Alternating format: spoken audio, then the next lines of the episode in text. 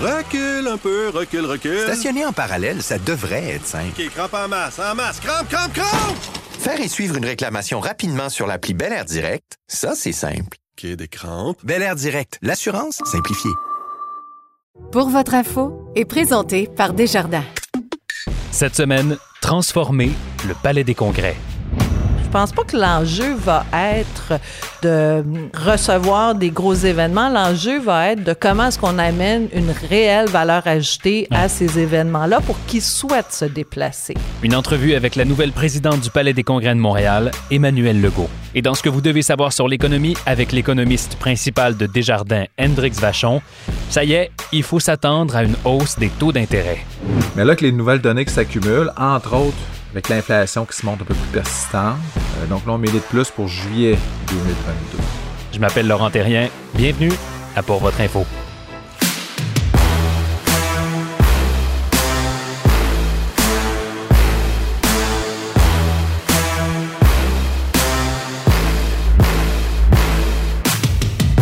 Bonjour à tous. S'il y a bien une industrie dans laquelle on ne voulait pas être au cours des 19 derniers mois, c'est bien celle du tourisme d'affaires. C'est l'une des premières victimes de la pandémie, évidemment. Et avec les innovations provoquées par la COVID-19, on aurait même pu penser qu'elle serait complètement morte, cette industrie-là. Après tout, pourquoi prendre l'avion si on peut parler à son client qui est à l'autre bout du monde en quelques clics? Parlez-en au Palais des Congrès qui a vu son achalandage passer d'un impressionnant million de visiteurs chaque année à un maigre 85 000 en 2021. Mais il y a de la lumière au bout du tunnel. Les grands événements d'affaires, les congrès de 5-10 000 personnes commencent à se remplir dans le calendrier 2022. Ça veut dire quoi pour le futur du Palais des Congrès? Qu'est-ce qui va revenir comme avant? Qu'est-ce qui va changer pour toujours? J'en ai parlé avec Emmanuel Legault, la nouvelle PDG du Palais des Congrès. Emmanuel Legault, bonjour, bienvenue pour votre info. Bonjour. Merci de nous accueillir au Palais des Congrès, dans ton bureau. Tu occupes ce bureau-là depuis le mois d'août. Tu es En entré en, poste il y a quelques mois. D'abord, comment ça se passe? Très bien. Euh, moi, juste de- de- d'occuper le nouveau bureau, être au Palais des Congrès, de voir euh, l'animation euh, et les, les événements qui reprennent, c'est un plaisir d'être ici. Alors, Ouais. très bien, merci. Tu arrives d'une d'une carrière dans le tourisme d'affaires. Tu as passé une décennie ou un peu plus même euh, à Tourisme Montréal. Donc, c'est une continuité pour toi d'être euh, maintenant la PDG du, du Palais des Congrès? En fait, c'est un rôle un peu plus grand parce que euh, à Tourisme Montréal et à Destination Canada, je m'occupais autant du tourisme d'affaires, du marketing tourisme d'affaires, mais également du tourisme d'agrément. Là, en arrivant ici, j'amène cette expertise au niveau du tourisme d'affaires, de la connaissance, mais euh, je, je suis un peu des fois, par moments, sortie de ma zone de confort parce que c'est quand même aussi la, la gestion d'un actif. Ben. Euh, c'est la gestion d'une plus grande équipe. Fait que c'est, c'est, euh, c'est plus de défis, puis c'est extrêmement stimulant. Dans un contexte pas évident, rappelons-le, tu arrives euh, euh, en plein cœur ou même vers la fin d'une d'une pandémie qui s'étire. Euh, le tourisme d'affaires est à peu près mort depuis euh, un an, euh, sinon un peu plus. Euh, Fais-nous d'abord et avant tout l'espèce de, portrait de comment ça va au Palais des Congrès. Est-ce que vous sentez que c'est en train de se replacer un peu ou on est encore en plein milieu de la crise? En fait, nous, on voit ça d'un très bon œil. Dès le mois d'avril l'an prochain, on voit une reprise importante de toutes les activités. Euh, on, on voit des taux d'occupation du palais euh, avec les événements d'au-delà de 120 pour les trois prochaines années. Fait qu'on est déjà complet. Cela dit, c'est pas parce qu'en effet, on ne recevait pas des, euh, des, tourismes, des touristes d'affaires euh, de l'étranger qu'on n'a pas été très actif au palais. On a beaucoup, beaucoup misé sur nos corporatifs locaux, nos, nos grandes organisations montréalaises et on s'est de cette façon-là rapproché beaucoup du milieu des affaires montréalais. Ça nous a permis de euh, développer des plus grandes collaborations puis de devenir un acteur incontournable aussi pour le Montréal et le Québec Inc. Oui, parce que le tourisme étranger, c'était la vaste majorité euh, de, de votre chiffre d'affaires, si vous voulez, avant la pandémie. Ce que tu nous dis, c'est le Palais des Congrès post-pandémique va être un petit peu plus local qu'il l'était auparavant ben, il doit être un peu plus collaboratif qu'il l'était auparavant. Euh, je pense que ce, ce maillage qui s'est fait entre euh, les acteurs montréalais et québécois et le palais, ça va nous permettre de rayonner davantage à l'international parce qu'ils ont goûté aux produits, ils ont compris c'était quoi l'expérience palais, ils deviennent à ce moment-là aussi des ambassadeurs pour nous. Et nous, on souhaite continuer à travailler eux pour leur ouvrir tout grand nos portes, puis qui continuent à nous faire grandir aussi en fonction de leurs besoins. Ouais. En ce moment, il y a quelques événements qui ont lieu. Il y a des congrès qui ont lieu, évidemment avec distanciation physique, euh, demande du passeport vaccinal, euh, bon, l'ensemble des mesures qu'on connaît pour euh, les salles de spectacle et les congrès. Est-ce que tu penses qu'au sortir de cette pandémie-là, euh, on, va retrouver de ces grands congrès à 10, 15, 20 000 personnes la journée. Est-ce que ça va exister à nouveau, ça? Ben, on a déjà euh, deux gros événements qui sont confirmés euh, pour les années futures, juste pour euh, le mois de juin l'an prochain. Il y a AIDS, c'est 10 000 congressistes.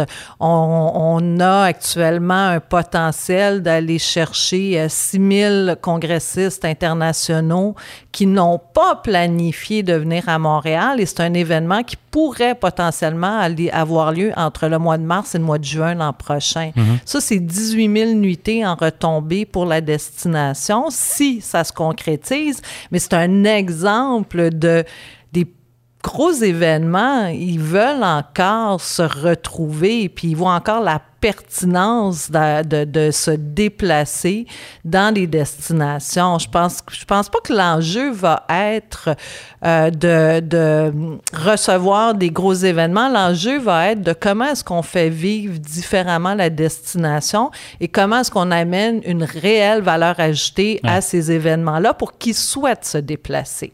Tu disais dans le devoir il n'y a pas si longtemps que tu souhaitais que les événements du Palais des Congrès retrouvent une certaine Montréal Qu'est-ce que tu veux dire par là? Ben, moi, je pense que on joue un rôle principal dans la, la représentativité de Montréal et du Québec.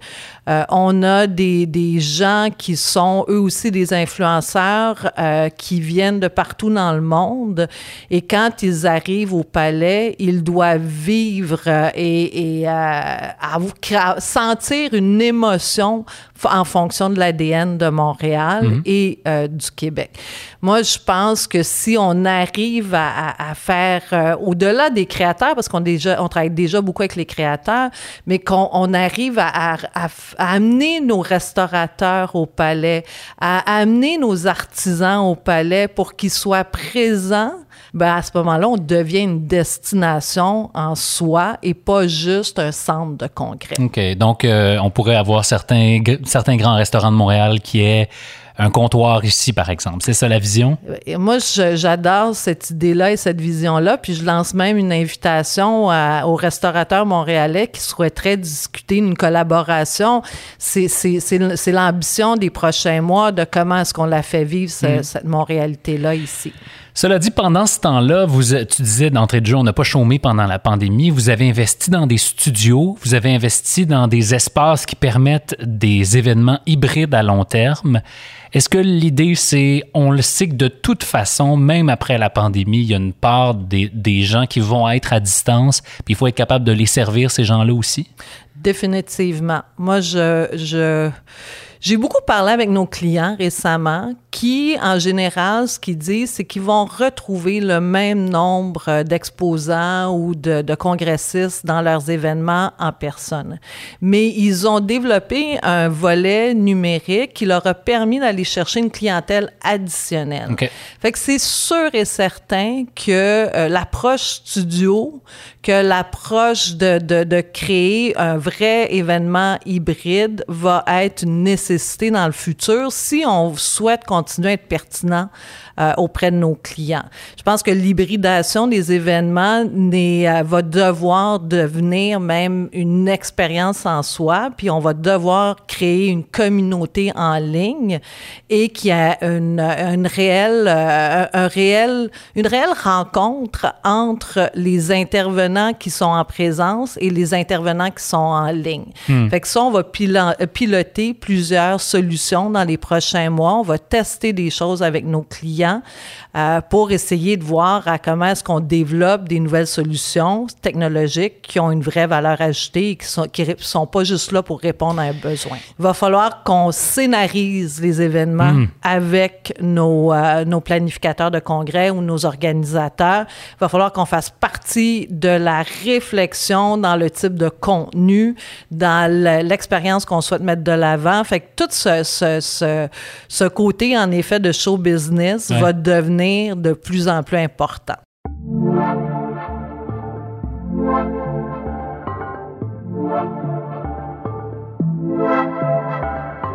J'ai envie de t'entendre sur le rôle du Palais des Congrès dans une ville et surtout au centre-ville. Parce que c'est le débat de l'heure. Je pense qu'il n'y a pas une journée qui passe sans que j'entende une conversation sur le, caractère un peu pitoyable du centre-ville en ce moment. Je pense qu'il faut l'admettre. Euh, il n'y a pas grand-chose qui se passe. Euh, c'est triste un peu de voir notre ville dans cet état-là. Et le palais des congrès, Saint-Antoine, euh, Vigée, est en plein cœur du centre-ville, est en plein cœur de, de cette vitalité-là à tous les aspects, d'un point de vue géographique, mais aussi d'un point de vue symbolique. C'est quoi le rôle du Palais des Congrès pour relancer le centre-ville de Montréal? Ben, moi, à la base, je suis une optimiste de nature. Moi, j'habite le centre-ville, je travaille le centre-ville. C'est vrai qu'actuellement, on a hâte de retrouver euh, les gens au centre-ville. Par contre, il y a beaucoup de beaux projets immobiliers qui sont en train de se, se bâtir actuellement. Mhm.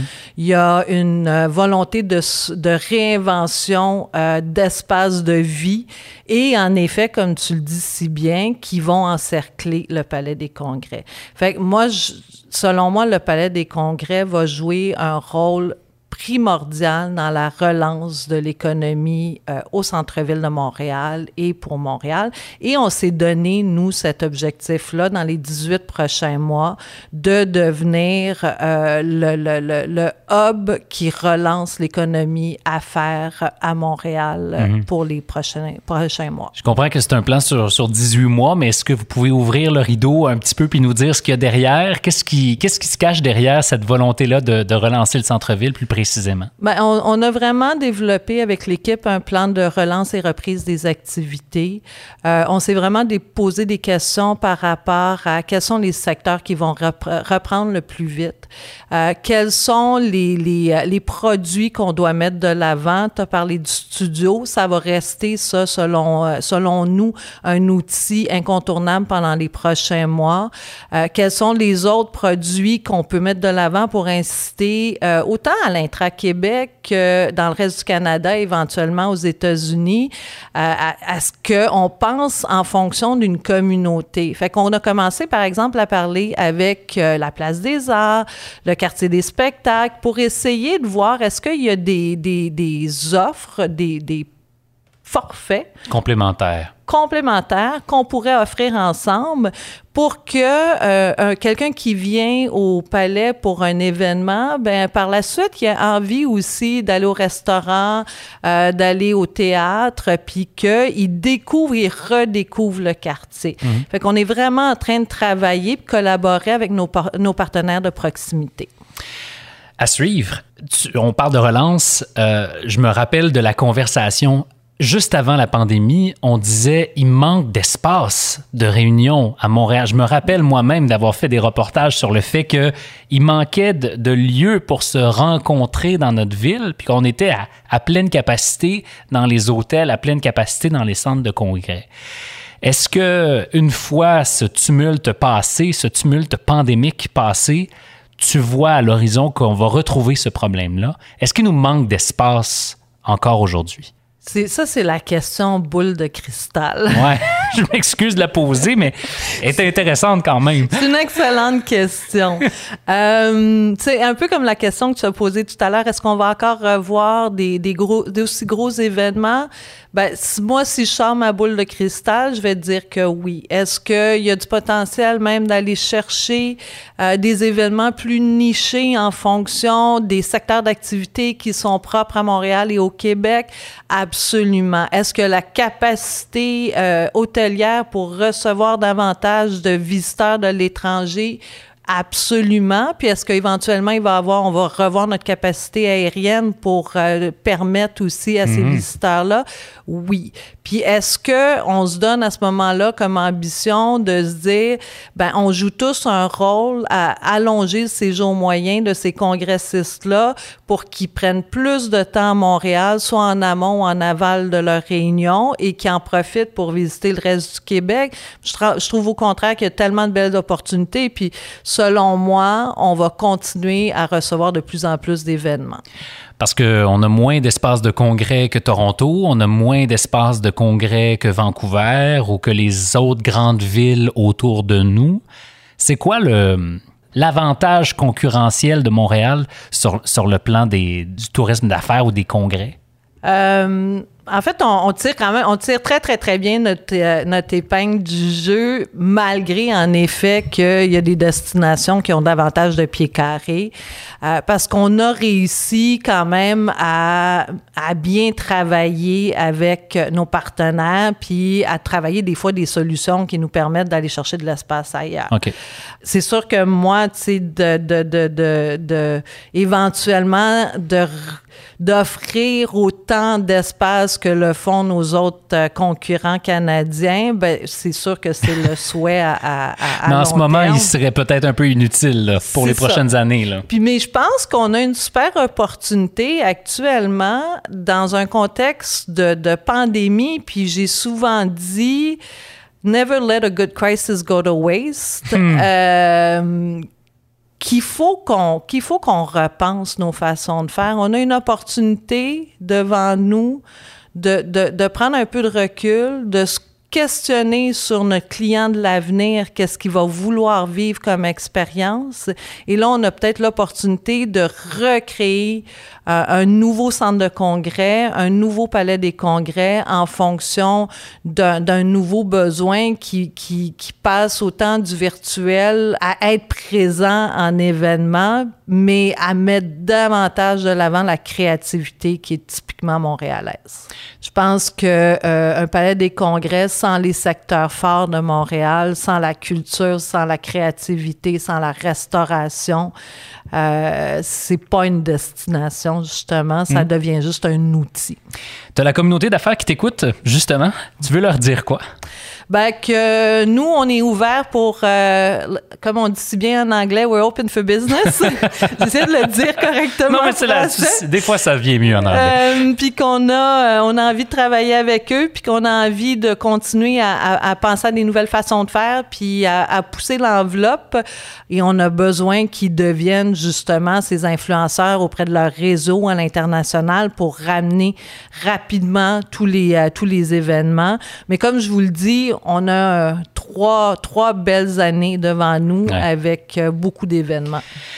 Euh, je t'enlève ton chapeau euh, de, porte-parole du Palais des Congrès. Je veux entendre Emmanuel, la femme d'affaires, Emmanuel, la nouvelle PDG. Euh, tu termines la période, la fameuse période des 100 jours, hein, la période où un dirigeant arrive en poste, comprend ses dossiers, rencontre son équipe, fait le tour un peu du diagnostic de l'organisation. Donc, ce- ces 100 jours-là se terminent. Comment s'est passée cette période-là? Qu'est-ce que tu as dans, justement dans tes cartons euh, prioritaires? Euh, mon plus gros défi, puis je pense que tu l'as dit déjà en débutant, commencer un job dans un contexte de pandémie, puis Ouais. arriver à la tête d'une organisation alors que oh, ça a été, c'est vraiment quelque chose. Ouais. Euh, on, on, on saisit pas bien, on maîtrise pas bien la culture de l'entreprise de cette façon-là. Alors moi, j'ai très, très, très hâte à retrouver euh, nos équipes au palais. C'est sûr qu'il va falloir qu'on réfléchisse à du télétravail. On a réussi à, à, à mieux avoir une belle qualité de vie euh, en, avant, en pensant, en travaillant en télétravail, mais je pense qu'il faut qu'on revienne deux, trois jours, semaine pour réimprégner de la culture d'entreprise.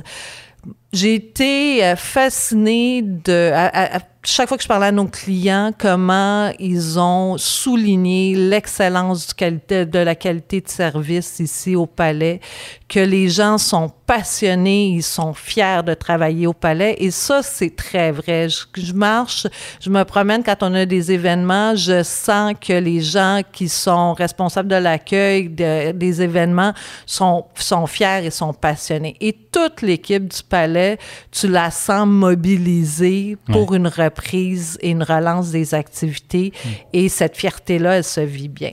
Moi, je veux continuer à bâtir sur, euh, sur tout l'aspect technologique. Mes priorités, c'est d'amener l'ADN de Montréal au cœur du palais, de re refaire vivre ce que j'appelle maintenant l'avenue du Palais parce que je déteste l'idée d'une avenue commerciale, mais que j'aime beaucoup que ce soit faire vivre l'ADN de Montréal au, cours, euh, au long de l'avenue du Palais. Euh, fait que la technologie, faire euh, vivre une émotion quand on rentre au Palais et continuer à miser sur le, service exceptionnel des équipes hmm. ici au Palais tu manqueras pas de travail pour les prochains mois, je te le garantis. Emmanuel, merci d'avoir été notre invité cette semaine. Merci à toi, c'était bien agréable. À bientôt. Merci. Ce que vous devez savoir sur l'économie. Voici Hendrix Vachon. Salut Hendrix, comment ça va? Ça va très bien. Là, vous avez revu vos prévisions euh, de, hausse des taux d'intérêt euh, cette semaine euh, chez Desjardins. Francis nous parlait du risque d'inflation qui augmente plus rapidement que, prévu, le marché obligataire aussi qui, pousse les banques centrales à agir.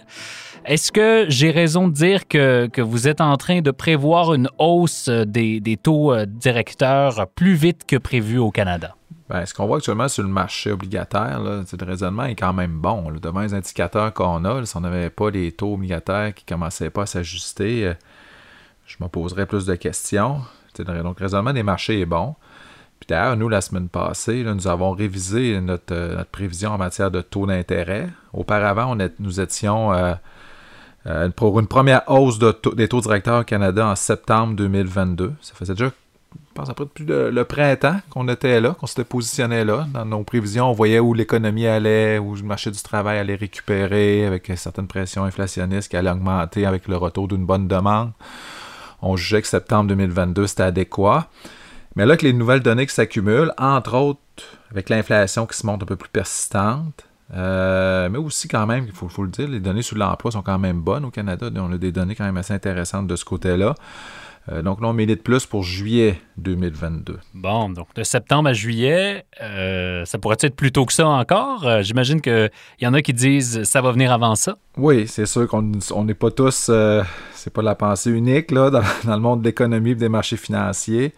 Il y en a qui sont plus agressifs, on pourrait dire ça comme ça, dans, au niveau de leurs prévisions.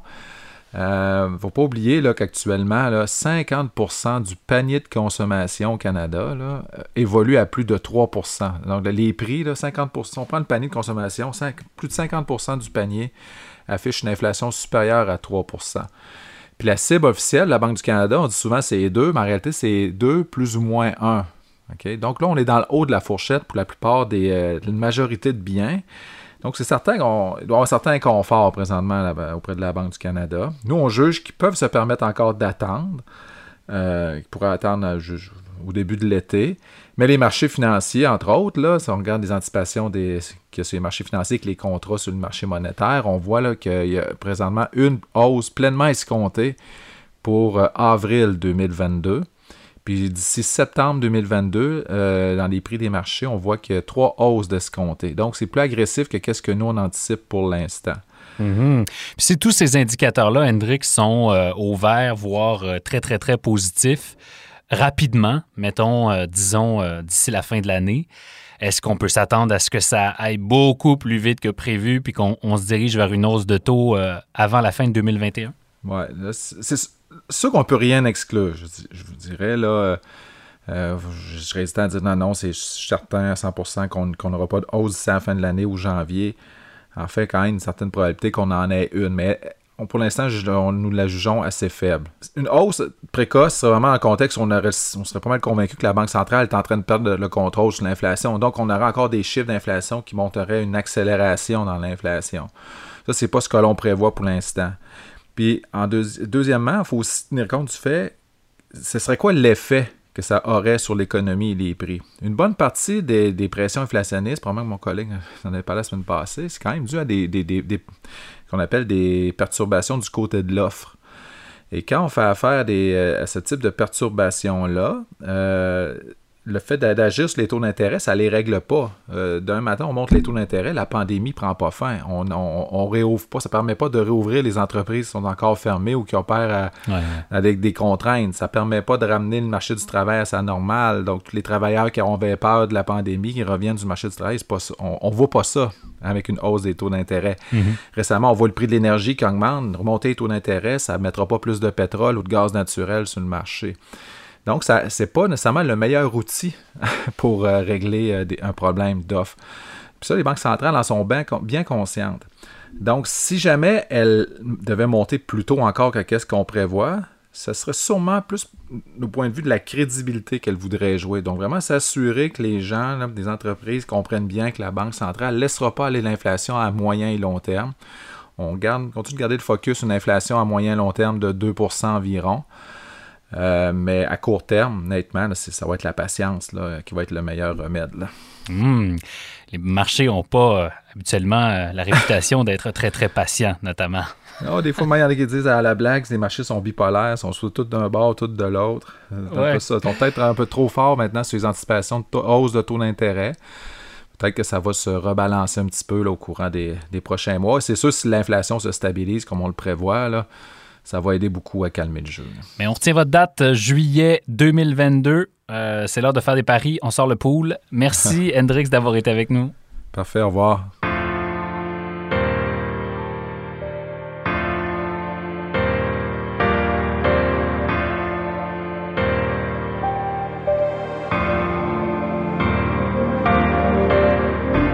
Voilà, c'est tout pour nous cette semaine. La recherche et la coordination de Pour votre info est réalisée par Charles Prémont. Notre gestionnaire de communauté est Alexandrine Chappet et la musique originale de Pour votre info est composée par Luke Melville. Je m'appelle Laurent Terrien. Merci d'être avec nous toutes les semaines. On se reparle la semaine prochaine.